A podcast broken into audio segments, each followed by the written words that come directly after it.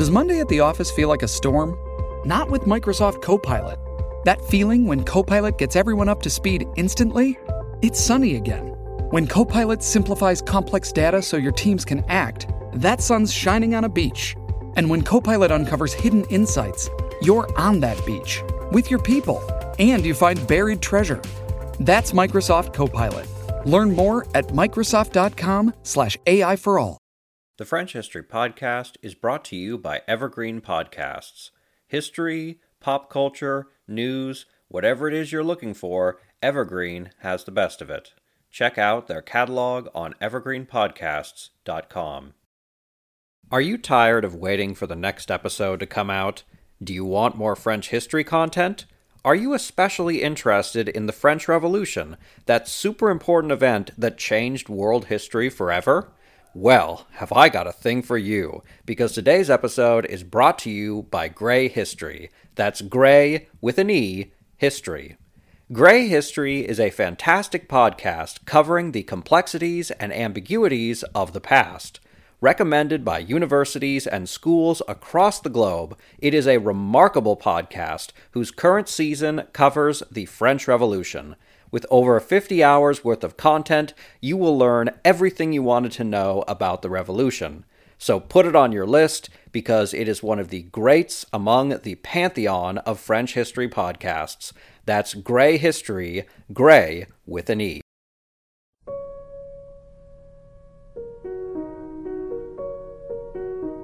Chapter 7 The Emirate of Norman Sicily. So especially ought you to have a regard for Sicily, O judges, for many and those the greatest reasons. First, because of all foreign nations, Sicily was the first who joined herself to the friendship and alliance of the Roman people. She was the first to be called a province, and the provinces are a great ornament to the empire. She was the first who taught our ancestors how glorious a thing it was to rule over foreign nations. She alone has displayed such good faith and such goodwill towards the Roman people that the states of that island, which have once come into our alliance, have never revolted afterwards, but many of them, and thus the most illustrious of them, have remained firm to our friendship forever. Therefore, our ancestors made their first strides to dominion over Africa from this province. Nor would the mighty power of Carthage so soon have fallen if Sicily had not been open to us, both as a granary to supply us with corn and as a harbour for our fleets. Cicero, second pleading of Cicero in the Gaius Verres trial. The character of this, their king, Roger II, is surprising, for his decent conduct, his employment of Muslims, and the use made of completely castrated slaves, all of whom, or most of whom, conceal their faith and adhere to Sharia law of Islam. He puts a lot of trust in the Muslims, relying on them in his affairs important matters of business to the extent that even the supervisor of his kitchen is a Muslim. He also has a unit of black Muslim slaves whose commander is picked from amongst them. His ministers and chamberlains are eunuchs, of whom he has a large number. They are the people of his state and described as his elite. Through them radiates the splendor of this kingdom because they abound with magnificent clothes and swift horses, and each has his own retinue of slaves and attendants. Ibn Jubayr, Description of Sicily. Sicily is a geological marvel. The island rests on the northern tip of the African continental plate just south of the Eurasian plate. Regular tectonic activity pushes the ground upward. It is for that reason that 25% of the island is mountainous, 61% hills, and only 14% are lowlands, ideal for human habitation and agriculture. This scant habitable zone is largely along the coast, while the interior is difficult to traverse. Granite mountains tower over the north, while the great Mount Etna crowns the east. In medieval times, Etna was known as the Mountain of Fire, as it erupted 200 days of the year making it one of Europe's most active volcanoes. While the majority of the island was a largely impassable rocky terrain, the coastlines were idyllic. The rich soil was regularly fertilized by volcanic ash, and frequent rains meant crops grew in abundance. Sicily was among the most agriculturally productive places in Europe. Unlike most European territories, Sicily's climate was ideal for growing hard grain, which would keep on long journeys, allowing Sicilians to sell their produce to more distant markets. Before the Industrial Revolution, agriculture was the mainstay of the world economy. Sicily's ideal topography made it one of the richest in Europe, as the island could feed its own sizable population while exporting surpluses to North Africa in exchange for gold and slaves. Historian Matthew King writes that the abundant trade with North Africa permitted Sicily by the mid 12th century to be the only kingdom in Western Europe to mint gold coinage. The island's inhabitants were also unique within Europe. When the Normans first conquered the island, the majority of the population were Muslim, many of Arab or Berber descent. Mosques dotted the landscape, including those that had once been Christian churches until Roger Bosso arrived and restored the churches to their original functions. The island's primary language was Arabic, and its system of government and court culture largely based on the Zirid Empire and Fatimid Egypt. One major difference between Sicilian Muslims and most of their counterparts is that they followed an incredibly lax version of Islam. When the famous geographer Ibn Hawqal visited the island in the late 10th century, he claimed that the inhabitants intermarried with Christians, they did not pray, they did not pay the alms tax or perform the Hajj, the pilgrimage to Mecca. They drank, ate pork, and the men were not circumcised. The Orthodox scholar may have exaggerated the waywardness of the Sicilians or lumped together non Muslims with Muslims. Regardless, the tolerant, open society practiced on the island meant that native merchants were an ideal link between Christendom and the Dar al Islam. Aside from the Arab Berber Muslims, there was a significant population of Greek speaking and Greek Orthodox in the east around Messina. This was a holdover from the centuries of Byzantine rule. Finally, there was a significant Jewish minority. In a word, Sicily was everything that the 11th century Normandy was not urban based, seafaring, cosmopolitan, multi ethnic, and multilingual with very few Latin Christians. Likewise, the Normans were everything that the Sicilians were not. They spoke French, had a martial culture based around horsemanship, and followed Latin Christianity. They were unusually tall with fair skin and often sported red or blond hair. From a cursory glance, the Normans could not have looked more out of place. Yet because they were so unique, and such an obvious minority, they became the ideal rulers of the island. Roger Bosso and his fellows recognized that they had to adapt to those they ruled over and honor their customs and traditions if they had any hope of maintaining their power. In the process, the Normans shaped one of the greatest kingdoms of the medieval period. Abundantly wealthy, populous, powerful, it produced cultural masterpieces and architectural wonders. It was also the most tolerant realm in all of Europe, where Muslims, Western and Eastern Christians, and Jews lived together in harmony. Most of the time. When Roger Bosso assumed the title of Count of Sicily, he offered generous terms to the cities he conquered. He respected the rights of all faiths. People could worship as they wished and were tried in justice systems in their own faith, with Muslims tried by Muslims, Christians by Christians, and Jews by Jews. In the instances where a person of one faith wronged a person of another, civil law or Christian law usually took precedence, but the sentences were treated with enough delicacy that the Muslims did not revolt en masse. The central government patronized both Latin and Orthodox churches and monasteries while tolerating mosques. While the government favored Christianity, it did not impose it on the Islamic population. In fact, quite the opposite. According to the contemporary English historian Eadmer, Many of Roger's Muslim soldiers were willing to convert to Christianity, but the Count discouraged them from doing so.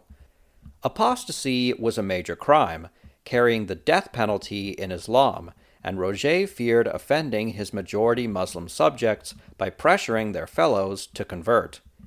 Thus, conversion from Islam to Christianity was a gradual and individual process which occurred over centuries. The largest disincentive for Muslims was the reversal of the Jizya tax. Before the Norman conquest, Muslim rulers placed a special tax on Christians and Jews. Afterwards, the Normans made Muslims pay the tax while lifting it for Christians. However, this tax appears to have been relatively light and was more than offset by the prosperity of the Norman rule. Before the Norman conquest, the island had been divided among Khadites, whose Qadis regularly warred with each other. These in turn came into conflict with African powers, as when the Zirids fought their fellows in Palermo. Unification under the Normans meant that Sicilians could pursue trade without worrying about internal violence, leading to economic prosperity. The Normans kept the existing administrative system in place. While the Count of Sicily had final say in all matters, daily operations were overseen by an emir. While the ruling nobility were all Christian, educated Muslims dominated the administrative functions alongside Greek functionaries. Norman French was the language of the palace, but outside of these elite circles, Arabic and Greek were the dominant languages. Official charters were issued in these languages and occasionally Latin as the Normans appointed clergy of French origin to posts in Sicilian churches. In marked contrast to Christian kingdoms, the Normans retained palace eunuchs as powerful functionaries. These eunuchs, known as the Palace Saracens, were Muslims who had converted to Christianity, though it was something of an open secret that they still practiced Islam in private. Sicily was also the only Christian kingdom whose royal palaces had harems, pleasure areas occupied by young women, which the monarch could retreat to for emotional and sexual comfort. What evidence we have suggests that these harems did have a sexual element, though that was not their only function and may not have even been their primary function. Still, their presence was highly out of the ordinary for a Christian kingdom. Then again, Sicily was not a Christian kingdom per se. All the nobility were Latin Christians, but the population was majority Muslim until the end of Roger II's reign or during Guillaume I's. Sicilian architecture was a mixture of Arabic, Byzantine, and Italian, though it was more Islamic in nature than anything else, with its elegant use of geometric patterns, reflecting pools, and fountains. At first, the Normans adopted the local form of government which was based on Afrikia, the North African coastline south of Italy that today comprises much of Algeria, Tunisia, and part of Libya. Under Roger II and his successors, the Norman court emulated the Fatimids. These European Christian kings lived like Middle Eastern caliphs, their lives devoted to the finer joys of poetry reading and palatial opulence. Sicily had a highly centralized government, overseen by administrators appointed by the Count, later King, of the island. These administrators were primarily Muslims who were often fiercely loyal to the Hauteville family for their tolerance. In fact, most Muslims favored the Hauteville, who they viewed as more accommodating than the Christian nobility, who had a reputation for abusing them. Aside from the Islamic population, the rulers of Sicily had immense power over the church. In 1098, the Pope granted Roger Bosso the right of apostolic legateship, allowing him and his heirs to create bishoprics and nominate bishops. This meant that powerful clergy largely depended on the Hauteville for their positions. With such power concentrated in the hands of the Hauteville family, their patriarchs and occasional matriarchs could rule Sicily with little fear from other nobles. Not no fear.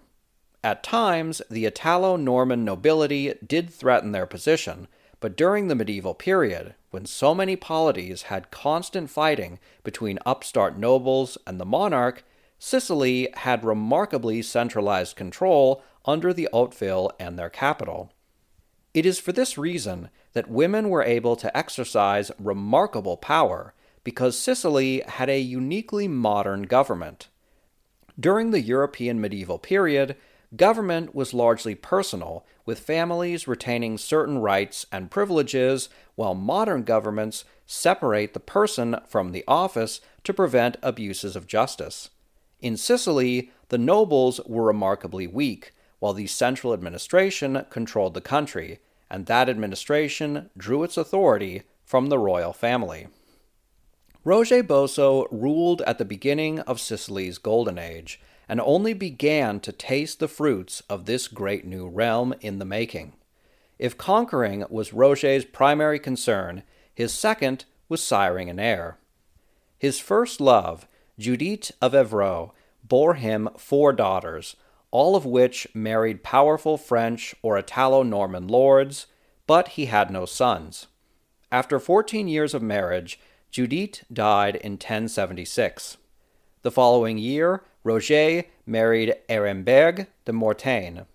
None of her male children survived into adulthood, although, like Judith, Aremberg gave birth to many daughters, who married powerful lords. The middle child, Felicie, even became the wife of Coloman, king of Hungary.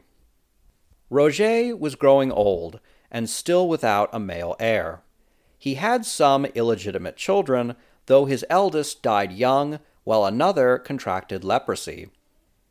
In 1089, Aremberg died. After a brief period of mourning, Roger's emissaries searched for a third wife.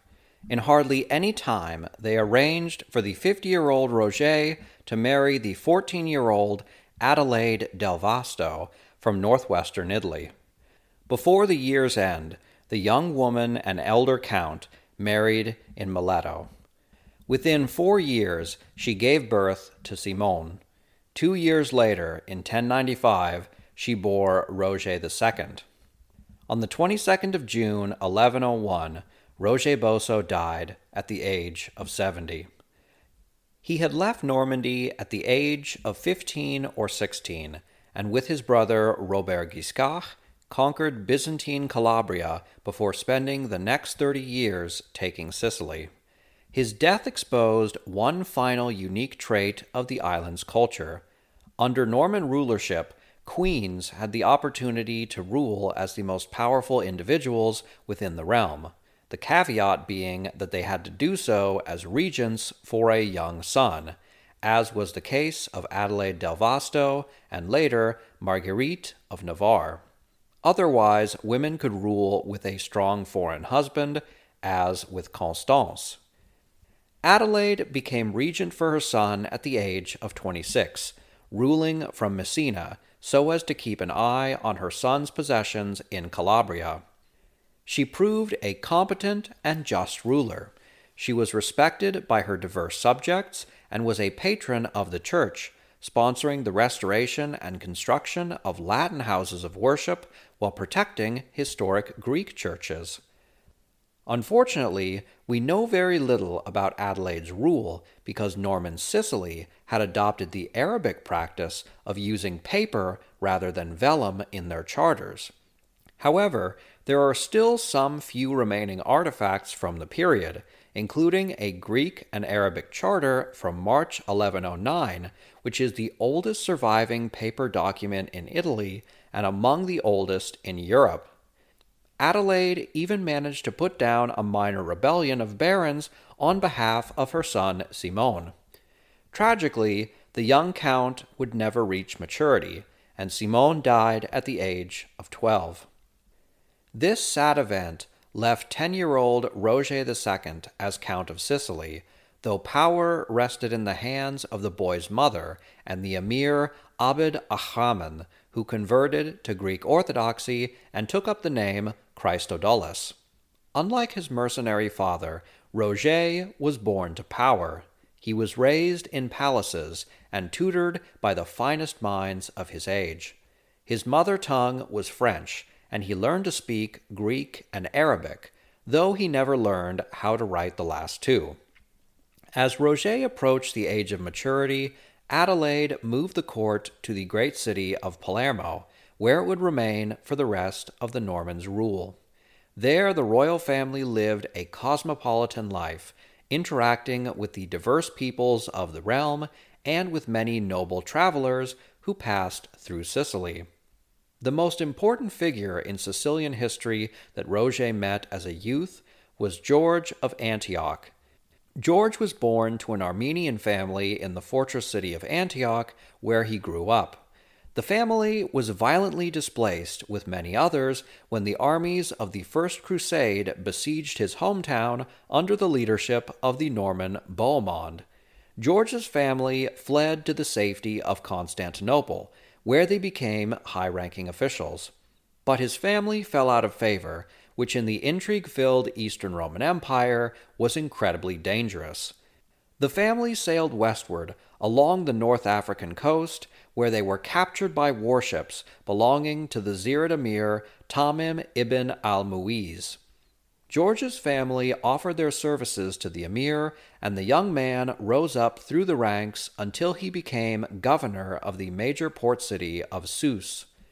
Tamim became a great patron of the family, though the emir's son, Yahya, hated them. While Yahya was still the heir apparent, he ordered George's brother strangled to death.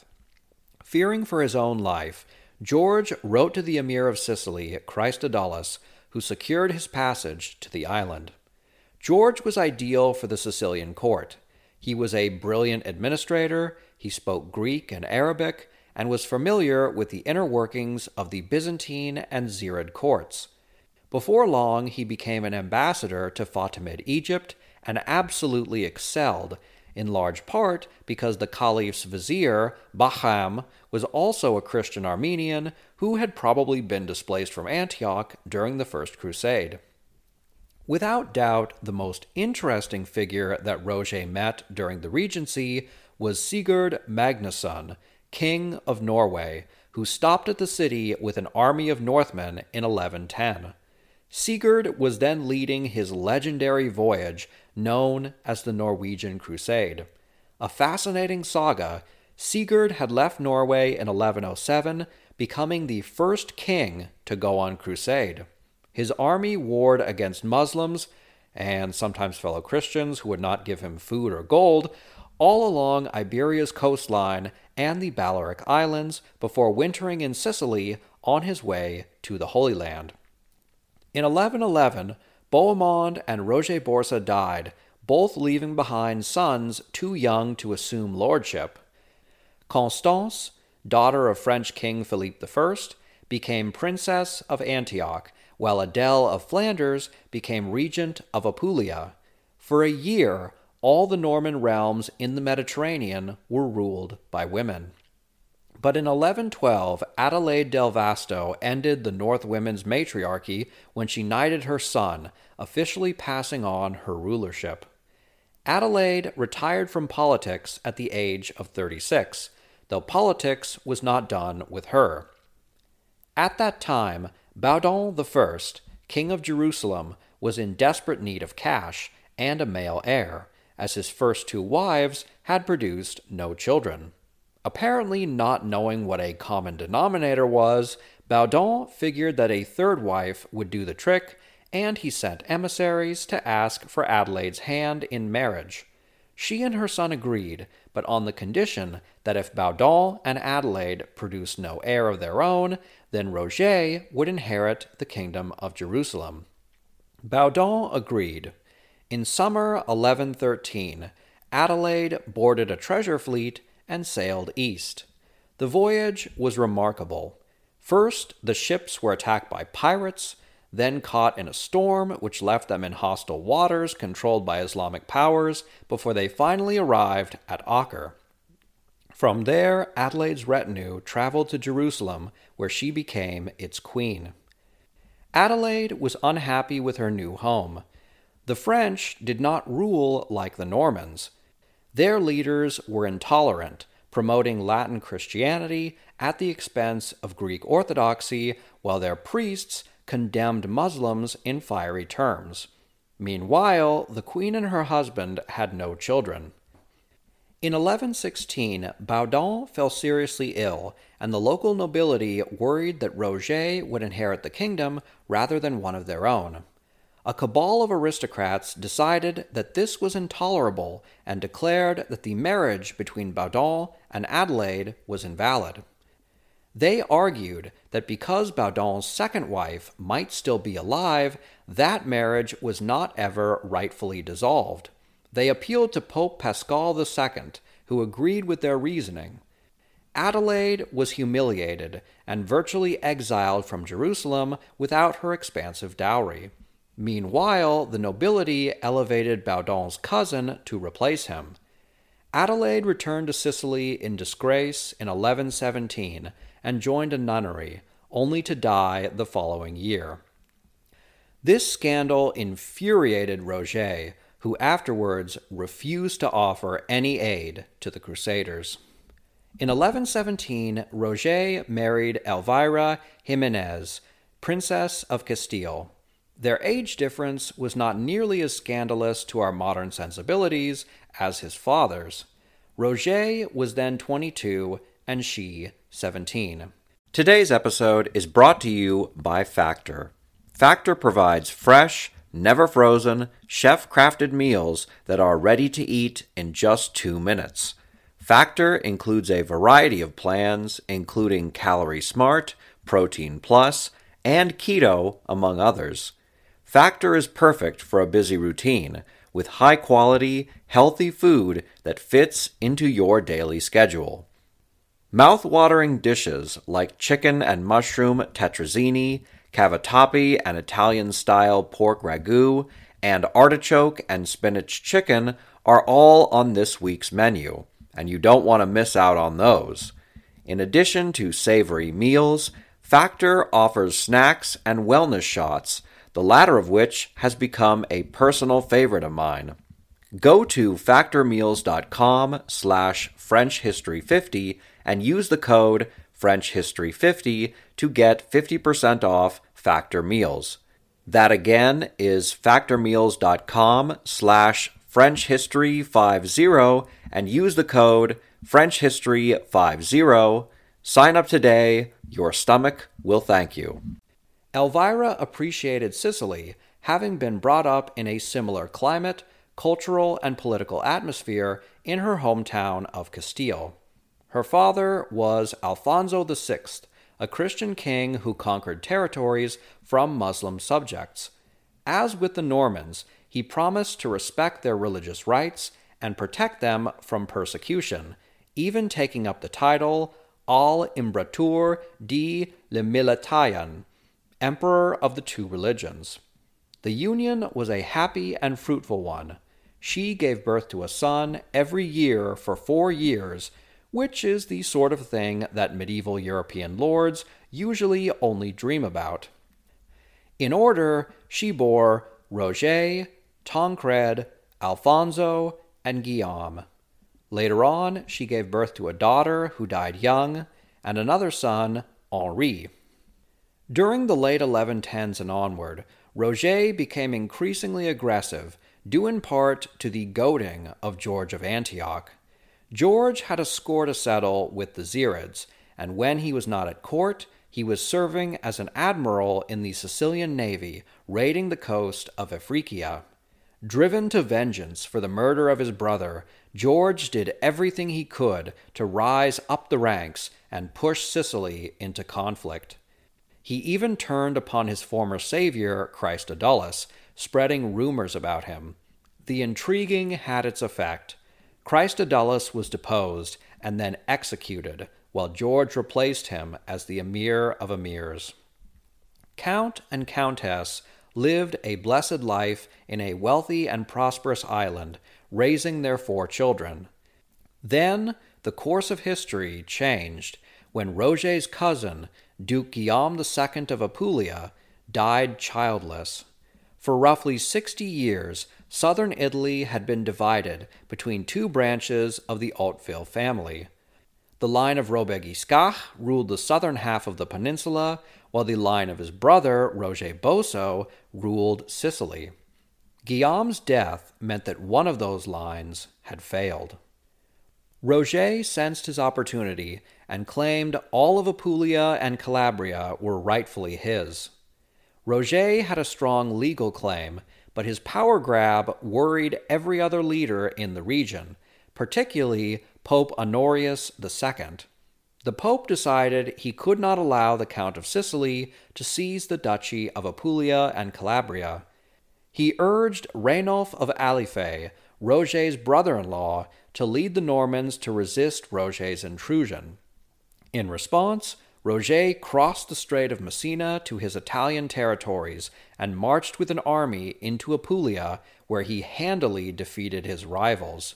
His humiliated holiness humbly anointed Roger Duke of Apulia at Benevento in August 1128. With a large and largely Muslim army under his command, Roger spent the next year campaigning across southern Italy until all his territory submitted and he forced those on his northern border to recognize his authority. Roger was determined to be a strong ruler, unlike prior dukes who were nominal rulers of what was essentially a confederation of loosely knit territories. He outlawed wars within the country, took control of the justice system, and made law more uniform across the territory, restricting the baron's autonomy. On the 13th of February, 1130, Honorius II died after a year long bout with an unknown illness. Immediately after the Pope's death, a faction of cardinals convened without dutifully informing their fellow rival cardinals. This faction elected a new pope who took the name Innocent II. The excluded cardinals were understandably outraged and elected their own pope, Anacletus II. As had been the case with prior schisms, one pope, Innocent II, was popular and recognized by most of Christendom, while the other pope, Anacletus II, was beloved in Rome. The first of his holinesses held the support of the Holy Roman Empire. To counter this, his other holiness turned south. Anacletus asked for the Count of Sicily's support. Roger sided with the papal claimant, and on the 27th of September, 1130, Anacletus issued a papal bull naming him King of Sicily. That Christmas, a bishop representing the Pope in Rome traveled to Palermo and crowned Roger and Elvira. Roger's seizure of southern Italy was enough to disturb neighboring states and his own Norman vassals. His claim to kingship was a long step beyond the pale. That year, the Duchy of Amalfi became the first to rebel, though George of Antioch successfully besieged the capital. Then a force loyal to Byzantium took Bari, prompting Roger himself to leave Sicily and take to the mainland, with his son Roger III to teach the boy the art of war. Roger retook the city, then moved to Nocera, where he was defeated by a rebel force and had to retreat. In 1134, the German king Lothair III arrived in Rome for his coronation as Holy Roman Emperor. The rebel Norman lords assembled to meet him and combine their forces, but Lothair refused to join them. Without German support, Roger defeated his upstart vassals one by one until he subdued southern Italy a second time. Late that year, he sailed back to the comfort of Palermo and his beloved wife, who had ruled the island in his stead. Triumph turned to tragedy as sickness spread through the court. On the 6th of February, 1135, Elvira died at the age of 35. His beloved wife's death sent Roger into a deep depression, which was exacerbated by a grave illness. Even though marriages among nobles in the medieval period were based on politics, some couples still found love, and Roger was truly enamored of his Spanish queen. She had been his everything and more.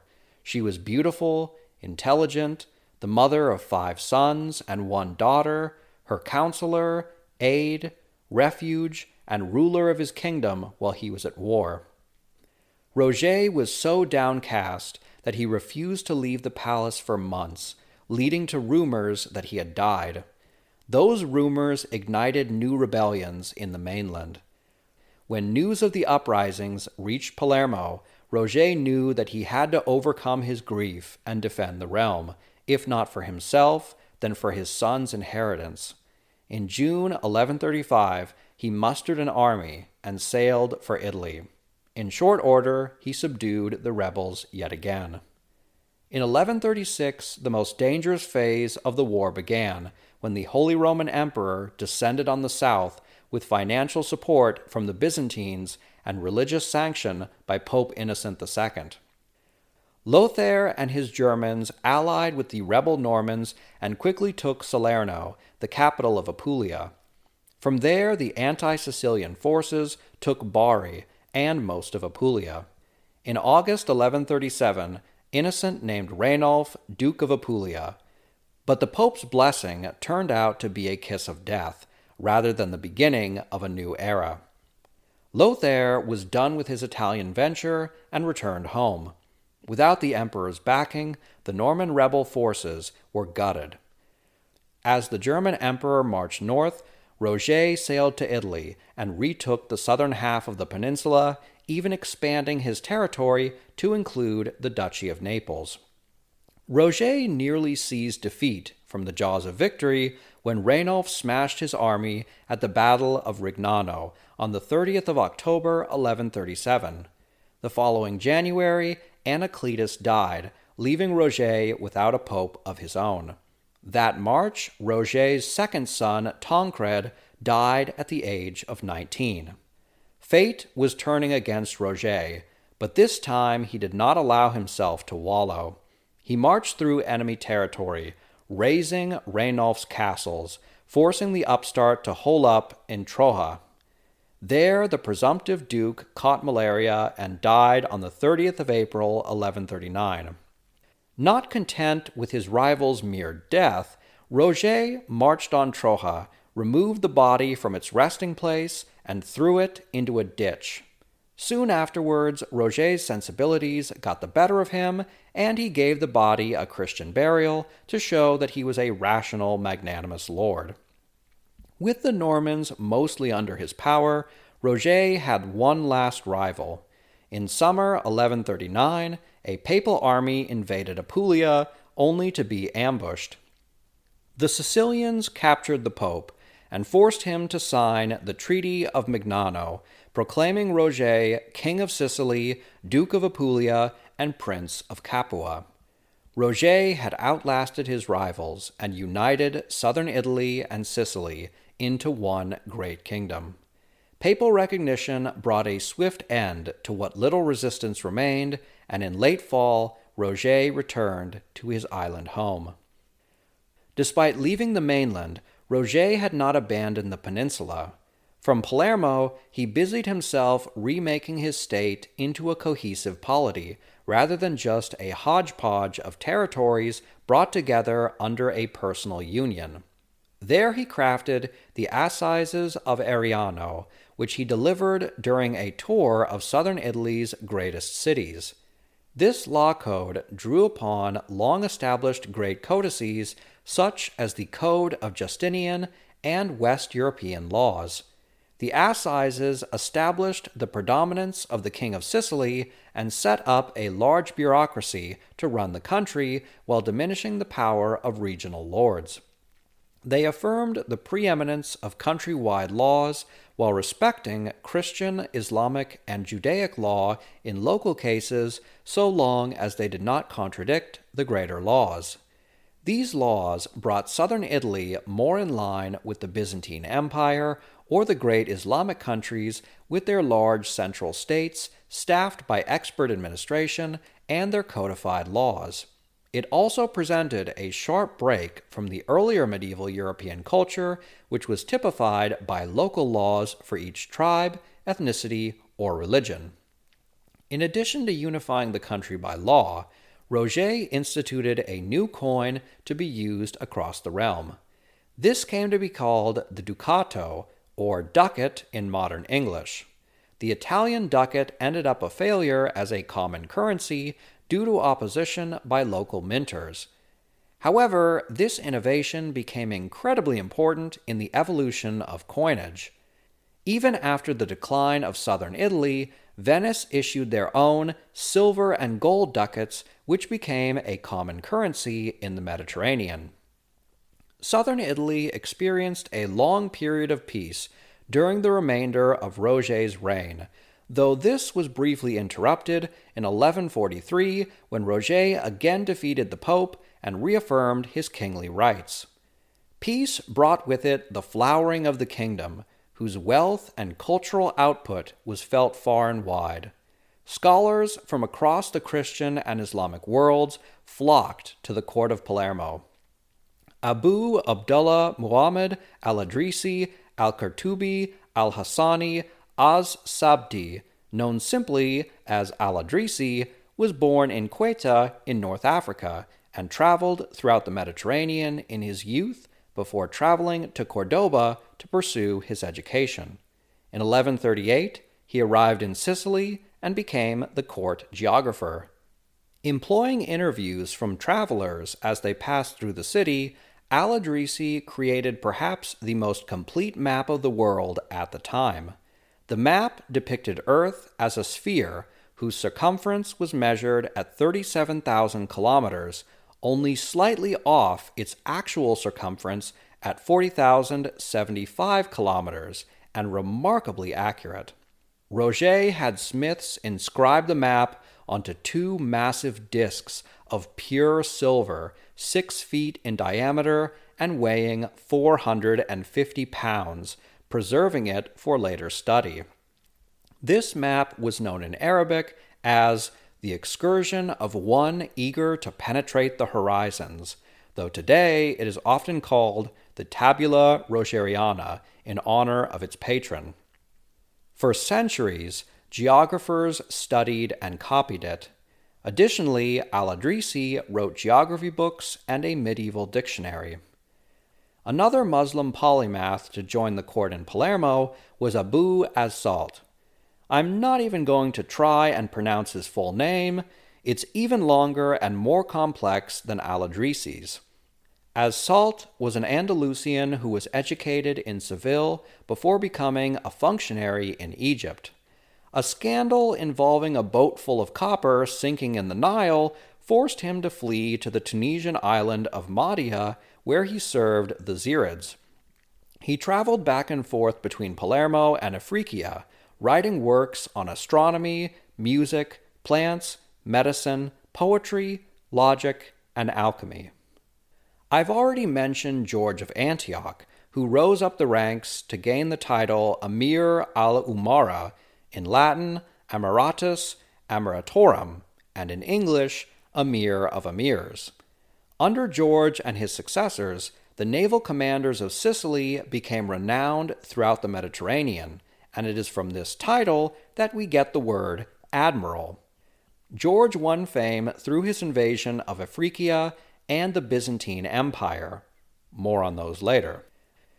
Around 1130, Robert of Selby sailed from England to Palermo with a small child named Thomas Brun in his retinue. These two Englishmen served in various governmental roles, with Robert being governor of Campania and present in Salerno during its fall to rebel forces. Afterwards, Robert became the chancellor, heading the civil administration of the kingdom. When Thomas Brun came of age, he became the Caid of the Diwan, or head of the treasury. Brun not only excelled at his job, but innovated. He used Hindu Arabic numerals, which are the precursors to our modern numbers, rather than Latin numerals, which were more commonly used throughout Europe. I believe I've painted quite a picture, with the French speaking Normans as royalty and nobility, two Englishmen running the government and the treasury, an Armenian in charge of the navy, two foreign Muslims leading the sciences, and various Greek speaking officials in other posts. At this point, you might be wondering if there were any Italians left in Italy. there was an occasional Italian in the national government. One of these figures was Maione of Bari, who was head of the royal archives under Roger II and then Emir of Emirs under his son Guillaume I. However, the Hauteville family generally did not uplift Italians or Normans to positions in the central government. This was probably due to the fact that the royals feared giving too much power to a rival house. Instead, they chose educated Muslims and Greeks, often foreigners, because they had no power base within the kingdom, making them wholly reliant on the monarch for patronage. Over the next two decades, Roger built up his kingdom in emulation of Fatimid Egypt. Arabic was firmly established as the lingua franca of the island. Decrees were issued in Arabic, Greek, and Latin. Likewise, the royal diwan issued gold coins known as tari, which had Arabic and Latin writing on opposite faces. Roger kept the style of the Shahada though he changed its wording from There is no God but God and Muhammad is his prophet to There is no God but God, he alone has no companion. Roger took up the honorific Alama, meaning learned, alongside other Arabic titles such as Al Mutaz Baila, he who glories in the power of God. Even if Roger acted like a sultan, he still styled himself as a Christian, proclaiming himself a defender of the faith and slave of Christ. Historians Jeremy Johns and Nadia Jamil write that when he constructed royal palaces, he imported mosaicists from Byzantium, painters from Fatimid Egypt, and masons and stone carvers from Campania and Puglia whose creations were a fusion of Mediterranean and Norman architecture. Roger ruled one of the most magnificent kingdoms in all of Europe. Moreover, under George of Antioch, it expanded as he led a campaign to seize Afriqiya. While the Emir of Emirs spent most of his time and energy conquering north central Africa, he did spend 1147 to 1149 raiding across Greece in retribution for Byzantine support of the Norman rebellions of the 1130s. During the campaign, George conquered Corfu and sacked Athens and Corinth, alongside numerous other cities. The Sicilians could not hold any of the territory they seized, though they did get away with precious metals and silk. At one point, the Sicilians sailed near Constantinople. While they knew they could not take the city, the Armenian emir audaciously ordered his men to fire at the windows of the emperor's palace, perhaps as an act of personal revenge for his family's exile almost four decades prior. Old Georgie knew how to hold a grudge. This period of unparalleled glory was mixed with profound sorrow.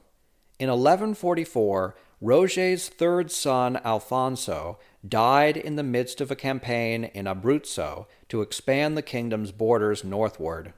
The following year, his fifth son, Henri, died, having only lived to the age of ten. In 1148, the eldest and heir to the throne, Roger III, passed away. Five of Roger's six legitimate children perished in their youth. Only Guillaume remained alive.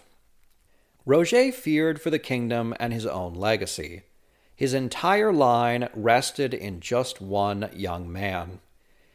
In 1149, after 14 years as a widower, he took a second wife, Sibylle of Burgundy, who was the daughter of the Duke of Burgundy and related to the French and Portuguese royal family. Sibylle quickly gave birth to a boy, Henri, but he only lived one year. The following year, Sibylle delivered a stillborn baby and died of pregnancy complications. In 1151, the desperate king married a third wife, Beatrix de Rethel. Unlike his previous two wives, Beatrix did not come from a powerful family. Roger was growing old, and the kings and emperors would not offer their daughters to him.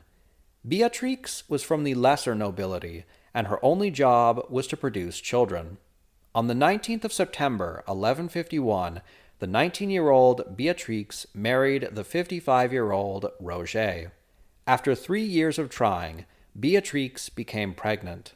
But Roger would not live to see the babe. He may not have even known he was going to have another child, as he passed away only a month after she became pregnant.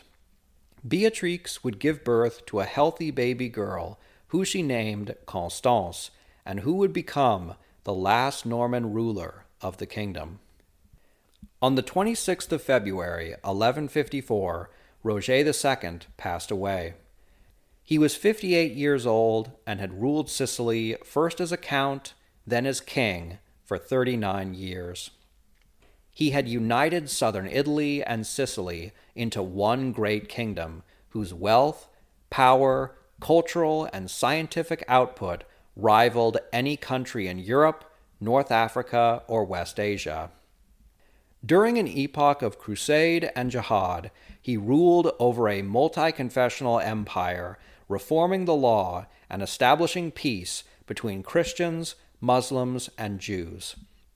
He took a region known for division and ruled by the children of mercenaries and subdued it under a powerful central state.